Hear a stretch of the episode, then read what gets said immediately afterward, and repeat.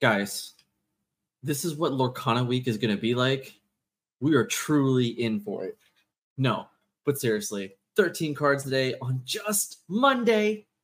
Crazy week. Let's get right into it. Let's break them all down. Because you know, honestly, we got we got some bad cards and we got some good cards, but mostly bad cards. So let's try and get through this quick. Let's go. All right. Ursula's Cauldron is a two cost, uninkable item for Amethyst with the ability of Peer into the Depths, which is exert this, look at the top two cards of your deck, put one on the top of your deck and the other on the bottom, creating this wonderful world of sifting. So, what are our strengths?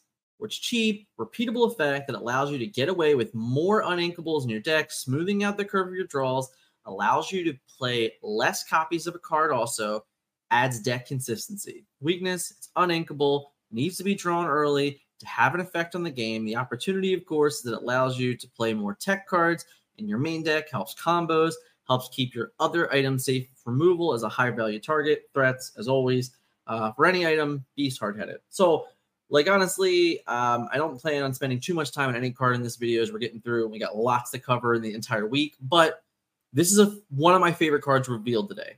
Uh, I think it's a wonderful thing to be doing on turn two for Amethyst. It really will shape the rest of your game. It'll continuously give you the card selection uh, to help you hitting your Maleficents, help you hitting your friends with uh, friends on the other side, help you continue making the best possible draw for the entirety of the game if you can play it on two. And for that, I'm a big fan of Cauldron. Hope it works out. Hope we can get it in early and just continuously fill out the rest of our draws. Let's get into the next one. The Poison apple uh, gets an A plus for art, gets an A plus for flavor. Love everything about it. So three cost, uninkable item for Ruby with the ability of take a bite, which is pay one resource and banish this item to exert chosen character. If a princess character is chosen, banish her instead. Yeah, seriously, the uh, flavor of this card is maximum levels of awesome. Uh, was very excited. It was really cool. In an upcoming video, you'll see that I recorded with Jacob from Ready Set Draw. This was literally spoiled in the middle of the interview, so you get to hear a little bit of a, you know, straight up hot take in the moment response from us. Look forward to it on the channel. But back to this one. Let's get into the strengths, weaknesses, opportunity, and threats. Strengths for poison apples. It can sit and play until needed. Combos really well with Aladdin, Heroic Outlaw, and Mulan. If you can't banish a princess, a weakness, of course, it's uninkable. It is expensive upfront cost instead of playing a character. Needs to trade with a higher cost princess to be worth the slot. Might be a little too niche. The opportunity, of course, is if princesses become more of a prevalent in any metagame, Ruby has a powerful answer to combo with it in other removal options. Allows you to sit in the game until late late in the game. Will limit when your opponent can actually play build a deck to be able to skip turn three to play it, and at a later cost, it isn't as ne- like negligible. The threats, of course, enough princesses at higher cost points to really matter. Current targets that come to mind are Moana and Aurora Dreaming Guardian are above curve, but you know, aforementioned, there isn't any like crazy amounts of five, six, and sevens that are like an immediate threat to the game.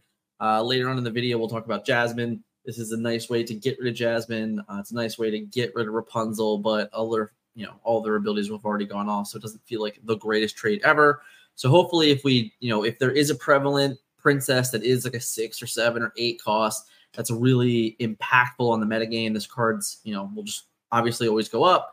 But the fact that it's in the game, and that it exists, it's always kind of a silver bullet option. So it's hard to say it's automatically playable right now, but it's definitely easy to say that at any moment princesses get out of hand, we're going to be really happy to have Poison Apple.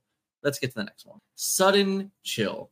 And with this, uh, just because I'm, you know, remembering huge, huge shout out to all of the content creators, Inkwell, Illumineers, B Squared, uh, the Uninkables, Hobbies and Happiness, like all of the videos releasing all the spoiled cards from the day, from Monday, were phenomenal. Uh, shout out to you guys. You totally earned it. Awesome videos. Um, seriously, if you haven't yet, check them out. They're really, really great videos. A lot of them either made me excited, they made me laugh, uh, they created fun conversations afterwards. All in all, wonderful job, guys. Congratulations. Now, let's get into this one. Sudden Chill. Sudden Chill is a two cost inkable action for Emerald. It's also a song. Each opponent chooses and discards a card. The strengths of Sudden Chill are cheap, song, discard in any form can be strong, especially given the lack of consistent draw we have seen thus far. The weakness, we may have a little impact in the late game if opponent is playing off the top. Clashes with the bounce cards in Emerald currently, kind of a nombo. The opportunity, of course, is good for song decks. Amber as a cheap, efficient song, and even if it cannot be sung, so good with Shell. Uh, good with Flynn to take an even higher part of their hand away threats, not enough impact to warrant a deck inclusion. Um, this is another one where we're starting to see the layers of it. Flynn was number one. This is number two. If we start seeing a little bit more of these cards, if we get a character that when it enters play, it makes your opponent discard. If you really start adding these things up, we start seeing more and more discard, then I believe you know the synergy of it all will compound into a very playable deck. So we'll to see what happens all in all, I'm a big fan of Sudden Chill. I'm a big fan of discard in general. Definitely fits my play style. And I think that if we get a couple more pieces, might work out. You might actually be able to play like a pretty substandard uh, discard deck early on. Next one. We forgot to change the name, but it is LeFou the Instigator. So LeFou, the Instigator is a two cost inkable character for Ruby two strength, two willpower, and one lore, with, of course, the ability of fan the flames. When you play this character, ready chosen character, they can't quest for the rest of the turn. Really, really simple and easy for this one, guys. Uh, you know, fan the flames on a character. That's a good strength. Weakness is too too much is the question that I'm really asking right now. Uh, the character isn't a solid on curve character, so you're not playing this on two. You're probably playing this on five or playing this on six or much later in the game to get two activations out of Mulan or get two activations out of uh, Aladdin, which is our opportunities, of course. And then the threats is too simply just might cost too much. Uh, you already have Ready on the Flame. Playing this guy later in the game is not threatening. So unless we really are setting up these combo oriented decks that need four Fan the Flames and four LeFous, so you can get the most out of challenging with Mulan or the most out of challenging with Aladdin, and you know maybe there's other things coming up, then I'm not certain that this card is going to really deem itself worthy for Ruby decks. Time will tell. The effect itself is always uh, nice to have, so we'll just have to see how it goes. Next one, Cut to the Chase. Cut to the Chase is a two-cost inkable action for Ruby. Chosen character gains rush this turn. Cut to the chase, his strengths are it's surprise factor. It allows for characters like Aladdin, Heroic Outlaw, and Mulan to activate abilities out of nowhere. The weakness, of course, is a bit expensive. It's a one time effect. Uh, run actual rush characters, of course, is something you can be doing. Too much opportunity cost of a card and an ink value. The opportunity is may allow for card advantage trades at a high opportunity cost. In all honesty, you should probably just run Pocket Watch. The threats, is probably too low of an impact. And, you know, I love the art on this card. It's magnificent and the storytelling is wonderful within it. But two to give your guy rush means that like you have to you have to play really weird off curve stuff to make the most out of it. And like in all honesty, like Pocket Watch is just so much better. And I know it's a different color and I know it's an item, but when you you have to draw comparisons, and right now that's like the best comparison and pocket watch is already like on the layer of being fringe in most decks so like that makes this card even worse in my opinion i don't think it's going to make the cut in a lot of different lists in all honesty but moving on captain hook the ruthless pirate is a seven cost uninkable character for ruby with five strength five willpower two lore and he has the ability of rush and of course the ability of you coward when this character is exerted opposing characters with evasive gain reckless. And because I think it's incredibly fitting, his flavor text is You wouldn't dare fight Old Hook man to man. He's a storyborn villain, pirate, captain, all types of thing that might have some synergies with him.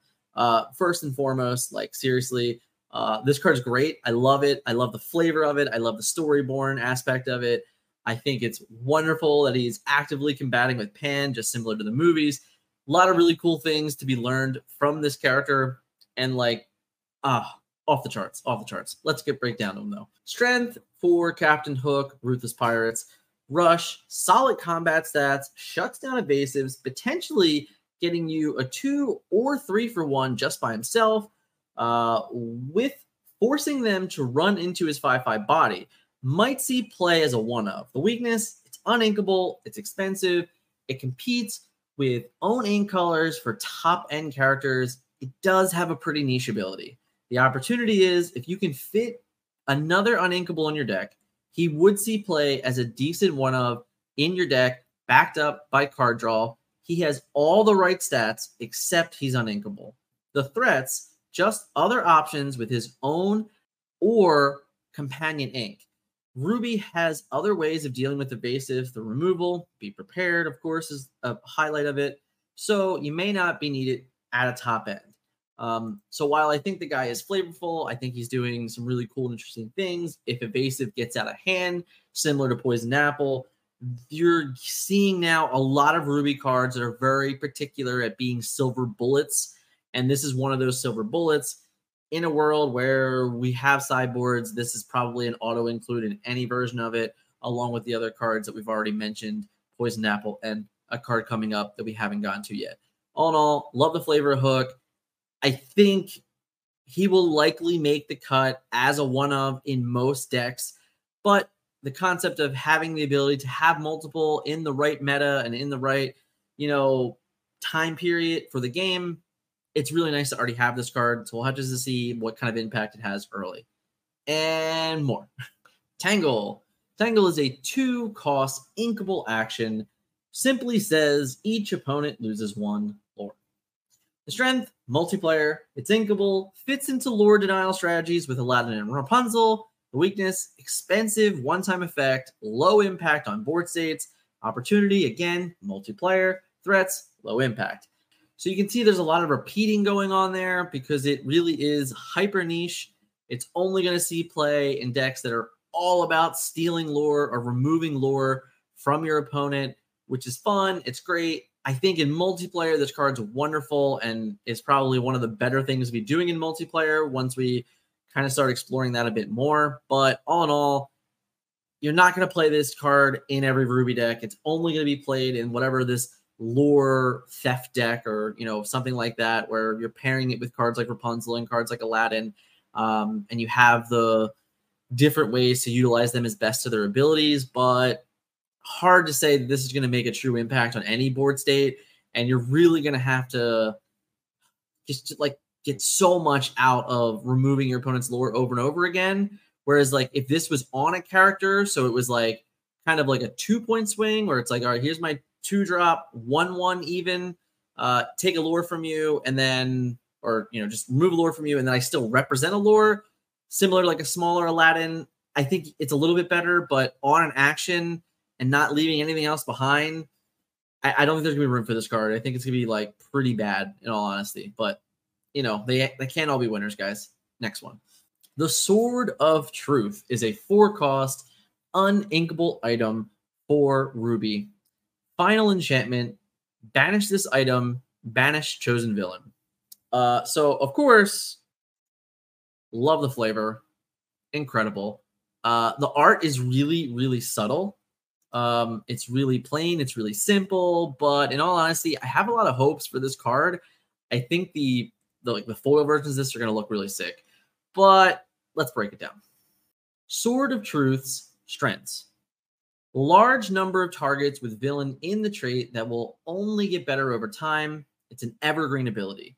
Weakness, it's uninkable and it's expensive. It competes within its own ink color for the ability, too niche to warrant as uninkable.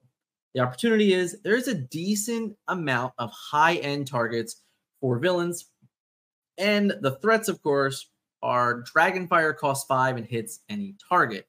So I really like getting more of these banish items for Ruby, similar that we've seen in the past from Frying Pan. But now we're getting even more and more of these things, which is really cool. It is really interesting, but they are all super hyper niche.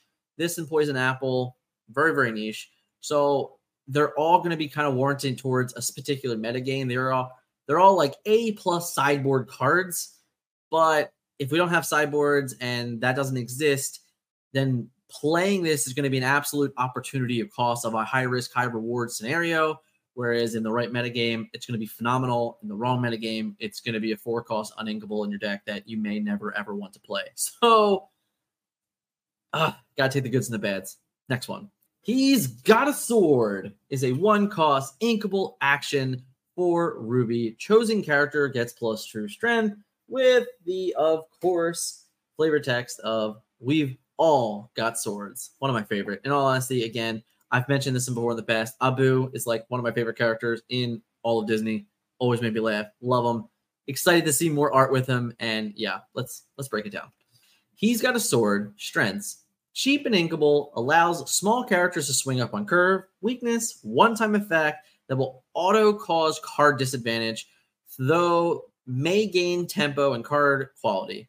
The opportunity is to play with evasives to not be able to be challenged back too often. The threats, low impact, and in all honesty, guys, this is uh, worse than Vicious Betrayal, and um, that card's real bad. So this card is pretty bad. Uh, I don't think this is going to see much play either.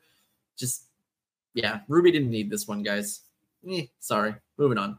Belle, strange but special. And oh my goodness, guys. Huh, Scott's back. Listen, I know we do this all the time, but Scott's back. Strengths, he wrote the SWOT, guys. He wrote it for you guys. He wanted to make sure you knew all the facts and knew everything. So help me out. All right. Help me out. Help me get over this hump. Hit the like button for me. Hit hit me with a comment. Let me know what your favorite card from Lorcana Week has been so far, no matter what day you're watching this video. What's been your favorite card in the week? Hit me up, let me know. But let's go back to the SWOT and let's talk about what Scott loves about this card. The strengths of Belle. First, let's break her down. She is an inkable four cost character for Sapphire. She has two strength and four willpower with one lore. She has two abilities. The first is read a book. During your turn, you may put an additional card from your hand into your inkwell face down. My favorite part is her second ability's name, which is when you have 10 or more cards in your inkwell, this character gets plus four lore. I mean, seriously, guys, this this card potentially on its own represents five lore once you have 10 or more resources. That officially is the highest lore count on a single character in the game. Uh, I have been really hoping for a 10 cost character for Sapphire, but this ability on this card is effectively a 10 cost concept. And I love it. It's flavorful, it's wonderful. Both of the abilities are so great. They work so well with everlasting concepts of the lore uh, you know, the mechanics, the ability of reading in general and gaining more knowledge and becoming more powerful. I love everything about this card, like everything. But let's break her down. The strength for Belle is yes, she is the waifu for Scott. He's back from vacation, guys, as I mentioned earlier. This is inkable. It allows you to ramp by having a good size hand. It can be a huge payoff for ramping your resources or just get to it naturally. Amazing payoff for Sapphire. Solid play at any time of the game. Potentially the highest lore seen in the game so far. She's a princess, so we have all that added bonus. And she does something even when she does nothing. Lots and lots of things to be happy about for this card. Weakness, she is a below average combat stats. Her strength is lower. The willpower is, you know, pretty much on average or fine one base lore, and she is legendary, so she's going to be a little bit hard to acquire. The opportunity, other ramp effects, pair with Amethyst for card draw and protection, with freezing, uh, pair with Amber for card draw, like Rapunzel, or pair with Steel for, of course, a whole new world. The threats needs card draw to be effective, cannot afford to quest with her early on. Emerald cannot quest or reckless cards would definitely be a problem. So this card has pretty much everything that Sapphire fans have been wanting. Shout out to our friend Citizens of Lorcana, who definitely hit me up immediately after seeing this. Uh, really excited for for his him and him him and Team Sapphire, of course. Uh, but yeah, this is a good one. This is really powerful. This is definitely the you know it's the card that Sapphire wanted the most uh, because it, it's a payoff. It's finally something to do with all these extra resources to gain you know such an advantage. And the idea that you can get this character out as early as turn three, and just so we're understanding, guys, you know, if we one jump ahead onto play Belle on three by inking a resource, you can then ink another resource on three. So now you're already at five. You go into the next turn, you can ink, ink, and go to seven. So you can be on seven resources as early as turn four, which is out of this world powerful. You can do a lot of things with seven resources on turn four and completely, you know, just remove a lot of your opponent's steam. So a lot to be happy about with this card. It is so much fun. It's so great to see it. I cannot wait to play with it. But let's move forward. Next one. Mother Gothel is a six cost inkable emerald card with three strength, six royal power, and two lore, with the ability of skip the drama, stay with mama. While this character is exerted, opposing characters can't quest. I mean, just real quick. Emerald is starting to be the meanest color in Disney Lorcana because all of its cards reads no you're not allowed to do what you want to do no you're going to do what i want you to do. And that is so powerful. And this card whew, this card is fun and it's so mean. Let's break her down. Solid stats including two lore very powerful ability especially combined with bodyguard or keeping the board clear bounce or healing it's inkable. The weakness, it is expensive top end for low strength, especially when they cannot quest anyway. The opportunity is it's powerful late game, option to pair with Ruby or Steel after Be Prepared or similar board clearing from Steel. The threats, pinpoint removal in her own ink color, John Silver is likely the better option. While John Silver could end up being better, he's a 5 5 for 6. He gives things reckless. Um, and he forces you them into doing different things. This is a little bit lower of stat curves, but the fact that it can just flat out say you can't quest also, you know, you might just want both of them. You might see, you know, an outlining effect of these, such as with Jasper included. There's all these different ways to basically tell your opponent, no, you cannot do what you need to do to attempt to win the game. You cannot gain lore. You cannot quest with these characters and you're just forcing them into doing things they just don't want. Uh, so whatever layer of these cards ends up being the best uh, overall package or the best overall synergy is let is you know it's it's it hasn't been discovered yet but as we get the opportunity to play with the cards get more games in get the information you know this card definitely has a good chance of being a pretty standout card for emerald so i'm excited for it next one work together Work Together is a one cost inkable action for Sapphire. Chosen character gains support this turn. Um,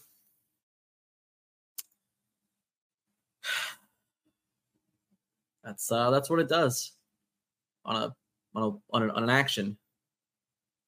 Yeah. All right, let's break it down. Strength. Support can help with trading, and it's inkable. It's a one cost action when Scepter of Arendelle is a card. And uh, I, I want to be clear, guys. Scepter of Arendelle is a one cost inkable item that exerts and does the same exact thing as this action. this card's bad. this card's not good, guys. I'm sorry. It's not. The opportunity is if if right, listen, guys, seriously, not, I'm not kidding about this. If the opportunity for this card is that like you can light it on fire and it might warm you up. you're you're just you're never gonna play this card. This card's bad. Never gonna play this card. Maybe maybe in limited at best, but in a constructed constructed format, you are never going to play this card. Move on to the next. Jasmine Queen of Agrabah is a five cost inkable sapphire character, two strength, five willpower, and two lore. She has shift three with the ability of caretaker. When you play this character and whenever she quests, you may remove up to two damage from each of your characters. So this is now the second character in the game that we're seeing like this that has the ability of when she comes into play, she does something, and when she quests, she does something. So much like John Silver, she's a double downing effect, and she's um, her effect is also immediate to the game. Really, really fun concept. Really, really cool for Jasmine. Really phenomenal art. Break her down. Jasmine, the Queen of Agrabah's strengths. She's solid stats, including two lore. Ability is when played and when questing, so she will be a huge nuisance for your opponent. If she is not removed in one turn, she will likely have no damage on her the next turn. She's a princess and queen, and she's a five chorus that helps you sing valuable songs. The weakness, of course, does have low strength. She currently, her shift cost is equal to the only Jasmine we have. Uh, maybe we're going to get a two cost, hopefully. Slightly expensive, but really, this card could not cost any lower. The opportunity for the card is Prince, Princesses, and Queen potential synergy. She's also good for characters with high stats who can challenge. Then she quests to heal them up. Uh, you can think about Jafar in a way, among many others of Amber or uh, Amethyst, etc. The threats: Why is she a Sapphire and not Amber with the healing? She does very much compete with Rapunzel. Uh, so for a while, you know, this might be the cheap Rapunzel. It might be the budget Rapunzel effect because the fact that she comes in, repairs, you know, comes in, heals two, and then moves forward is really great. Uh, the fact that she's it's repeatable, you can do it again. You're like, listen, you got to deal five damage to this, or you got to spot removal this. You have to find a way to get this off the table, or literally every turn, I'm just going to healing wave, healing wave, healing wave, and uh, it's just it's going to be really really annoying to play again. So lots of cool synergy here, lots of things you can do with her, and that is all 13 of my cards, I believe. Right? I think we got them through. We are done. We finished them. Uh, that was not as bad as I was expecting, but we did have a lot of cards that were just a little bit under the radar, and honestly, they're not very good, so it was easy to get through them. But this is only day one, so hey, who knows what to expect uh, moving forward the set. There's like 38 or 39 cards left, or something like that, so there's a very limited amount. But we do these for every single one. You can check out the latest one here or here, wherever it ends up. Thank you guys so much. Make sure you hit the like button, hit that subscribe button, and of course, comment. Let me know what your favorite card revealed this week so far is. Thank you guys so much, and we'll catch you in the next one.